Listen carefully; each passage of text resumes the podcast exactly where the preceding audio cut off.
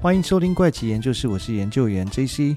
在上一集啊，其实跟大家分享到，有一位自称是金星人的美国女性，她来到地球啊，而且以地球人的身份在地球生活啊。那这位女性的名字呢，叫做欧米娜。但是欧米娜当初为什么要来到地球呢？原来她是肩负着一个任务啊。至于为什么她会用7岁幼童的年龄跟形态上面挑上她现在的人类身份，在地球上成长跟生活啊，原来是被她替代身份离世的那位小女孩席拉，是欧米娜前几世也还是地球人时，在地球生活时的一个双胞胎姐妹啊。在那一世呢，席拉代替了欧米娜离世以后呢，所以后来欧米娜得以轮回转世到金星，成为金星人以后，这一次呢是欧米娜为了席拉啊，让她这一世可以离世后转世成为金星上的星光体而来到地球啊。所以这一世呢，欧米娜除了带着她的任务来以外呢，也设定了她这一世啊会以人类的身份在地球上终老啊，不会再回到金星去了。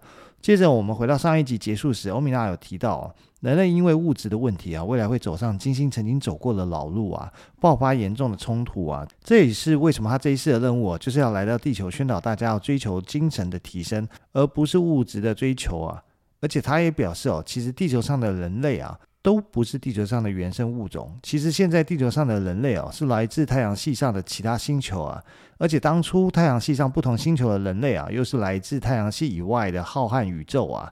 像是在太阳系中的金星、火星、土星跟木星哦，都是最先来到太阳系的外星人所殖民移居的星球啊。地球上的黄种人、白种人、黑种人跟棕色人种等，其 DNA 的溯源哦，分别对应的会是火星、金星、木星跟土星哦。如果这个说法属实哦，那原来我们是火星的后裔哦，所以那部韩剧啊，不应该叫做太阳的后裔，应该叫火星的后裔也才对哦。好，那这扯题啊，我们再回到故事上面来，就是这些原来星球的人种中呢，部分的后代啊移居来到了地球。根据欧米娜的说法，没有移居地球，选择留在原来居住星球的那些外星人类呢，则是随着他们的灵性跟科技的继续进化成长啊，进入了一个不是目前地球单一科技成长的一个模式啊，所以外星文明的频率次元哦逐渐提升以后，进入了不同于物质世界的更高频率的另外一个次元里面。在这个级别的文明中呢，外星人类可以利用科学技术跟已经发展出的自身的灵性的能力啊，让3次元世界的人类看到自身哦。如此一来哦，于是为了完成某种使命啊，他们就可以在目前的地球的物质世界里面生活啊。欧米娜在此之前所说到的内容哦，应该就是1991年哦，她讨论自己的由来时所提到的密化处理。他还谈论到土星、火星、木星跟金星呢，其实都还存在着生命啊，只是这样的生命和地球人类所理解的生命不太一样。外星人类他们的振动频率很高啊，并不存在于人们普遍理解的物质次元层面了。不过他也告诉大家，地球人类仍然能够找到这些文明曾经在物质次元时哦，在那些星球上留下的文明遗迹啊。欧米娜说到，像火星上面有生命啊，在更高的次元层面上，这跟金星是一样的，并且在即使是目前的时间点啊，这4大星球上面仍然存在一个介于我们现在的物质次元，也就是所谓的3度空间，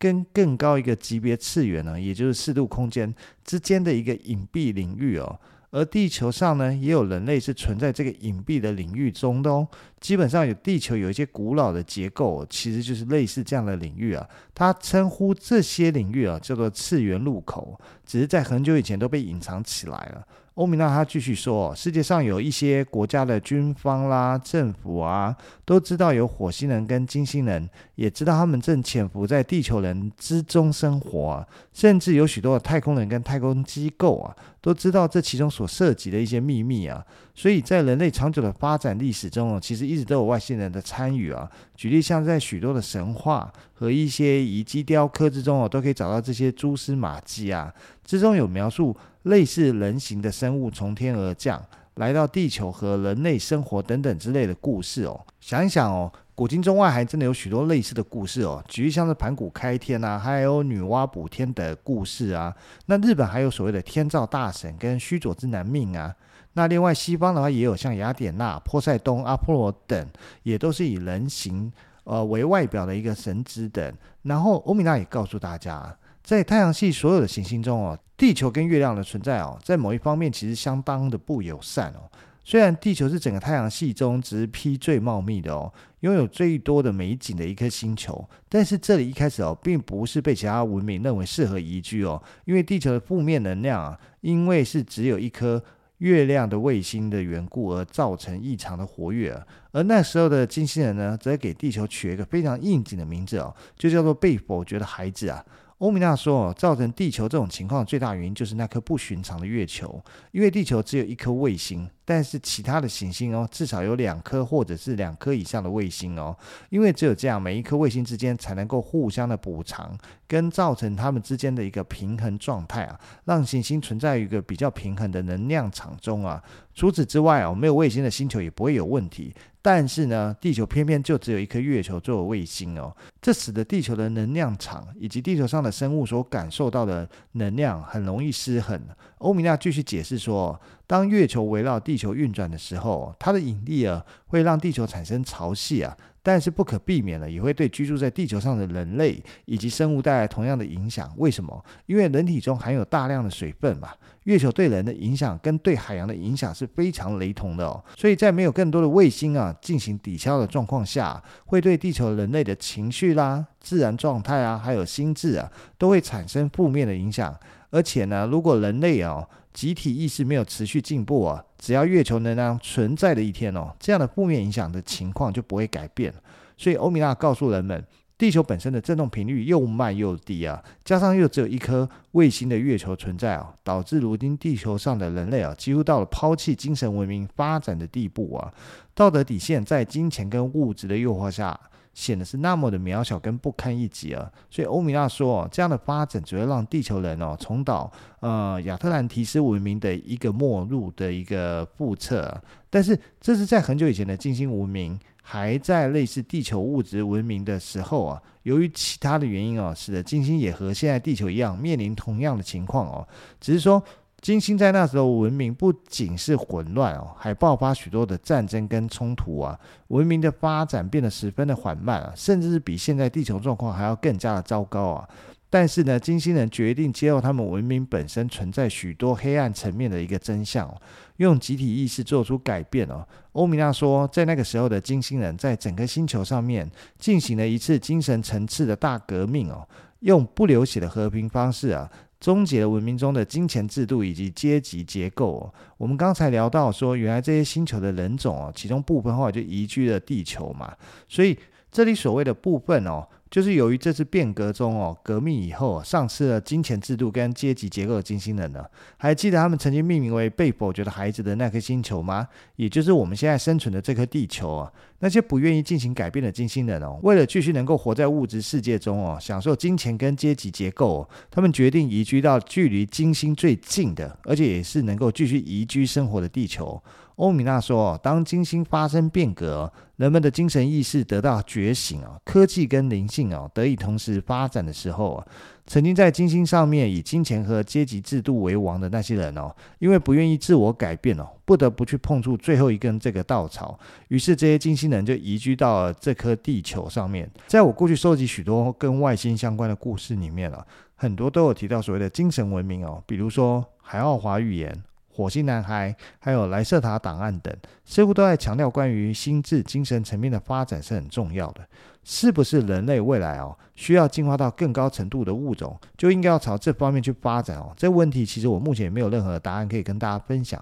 但我们再回到故事上面，就是在欧米娜揭露地球上的人类哦，原来都是来自于太阳系中的其他不同行星之后呢，他再告诉大家，其实地底人的存在也是真实的，而这些地底人呢，则是当初的亚特兰提斯人跟雷姆尼亚人的后裔啊。当初亚特兰提斯啊发生了严重的战争冲突后，于是亚特兰提斯人就全部的朝地底下避难去了。但是呢，他们在战争冲突结束后，并没有再回到地面上，而是在地底下发展建立了赖以生存的都市社会系统，因此他们也就能慢慢的生活在地底下，成为了地底人。这一说法倒是跟前两集提到黄金洞穴似乎有一些关联可以连接上。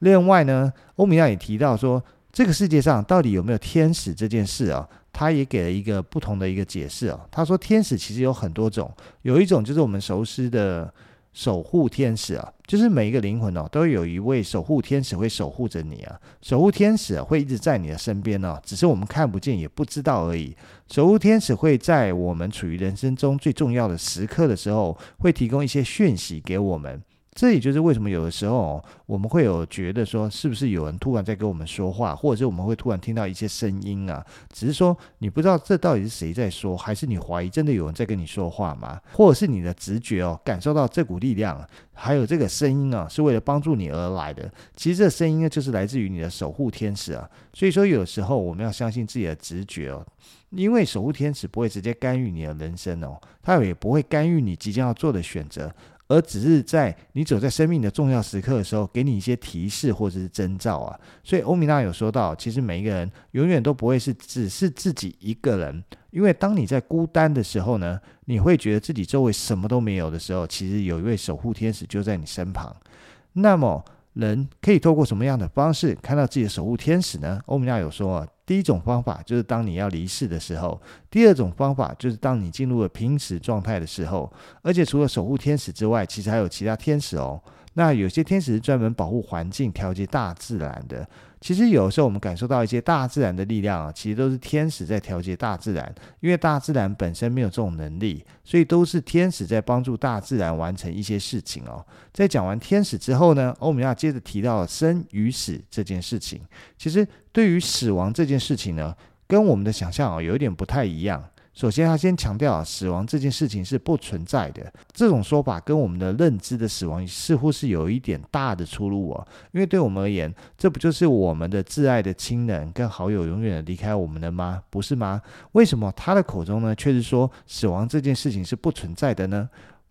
不过帮大家回忆一下哦，在这集节目的一开始哦，在回顾上一集的故事大纲的时候有提到哦，欧米娜虽然是金星人，但曾经在前几世也曾经是地球人过哦，所以代表说人类的灵魂哦，会随着你的作为修行会有不同的去处哦，可能是可以被提升到下一个等级的星光体，又或者是继续生而为人哦。这一说法其实跟海奥华预言中米歇也曾经被告知物种一共有9个等级啊，来到最高等级以后就会回归宇宙的大意识啊，而在中间就是要经过不断的修行跟轮回的过程。这也难怪欧米娜会说死亡其实是不存在哦，因为他表示说这只是物质世界，就是所谓的3次元世界里面的一个循环跟一个匝道或者像路口一样，在人类过世以后呢，其实进入下一阶段的一个循环轮回啊。如果说在这一世结束后呢，你能够进入下一个更高的次元维度空间以后，你就是变成一种精神般的存在哦，也就是在节目一开始说到，在上一集的节目一开始说到的星光体啊。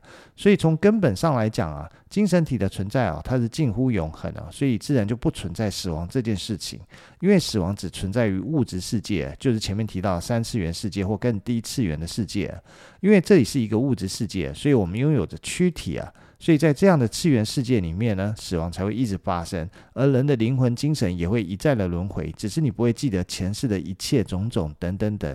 不过欧米娜也说，所有的物体其实都有灵魂哦，即便是石头、花草、动物跟人类都一样有着自己的灵魂，只是说这灵魂之中呢，存在着等级不同的差异啊，就是人类的灵魂是高于动物，动物又高于植物，植物又高于石头跟矿物等。那这其实是最初灵魂被创造出来的时候，全部都是在石头跟矿物上面哦。意思就是说，在宇宙万物的物质中哦，一开始并没有任何的生命体啊。不过这些石头跟矿物啊，经历了非常长的一段时间哦，那完成了石头矿物自己的成就以后呢，就升级被提升成为了植物。所以一样的道理，在植物经过非常长的时间，可能是上千上万年的时间以后呢，灵魂又得到提升，就能升级成为了昆虫跟动物的灵魂哦。整个过程中其实都很像神话故事中的动物精啊、植物精啊。就拿《西游记》来说好了，里面不就充斥着各种的妖怪，但他们其实是来自于不同的动植物，经历上千万年的修行后幻化而成吗？举例，主角之一的孙悟空就是从石头里蹦出来的猴子嘛，还有孙悟空的结拜兄弟牛魔王也是从牛幻化而来的妖怪嘛。所以像这样推算下来，人类灵魂是怎么来？除了原本的人类以外，就是动物的灵魂升级提升上来变成人哦。这也许就可以说明，在距今50年前，全球的人口数只有38亿3700万人，但50年后的2022年的今天全球的人口数却膨胀到78亿6800万人口数足足是50年前的2.05倍之多人类的人口数可是足足多了40亿3100万人之多，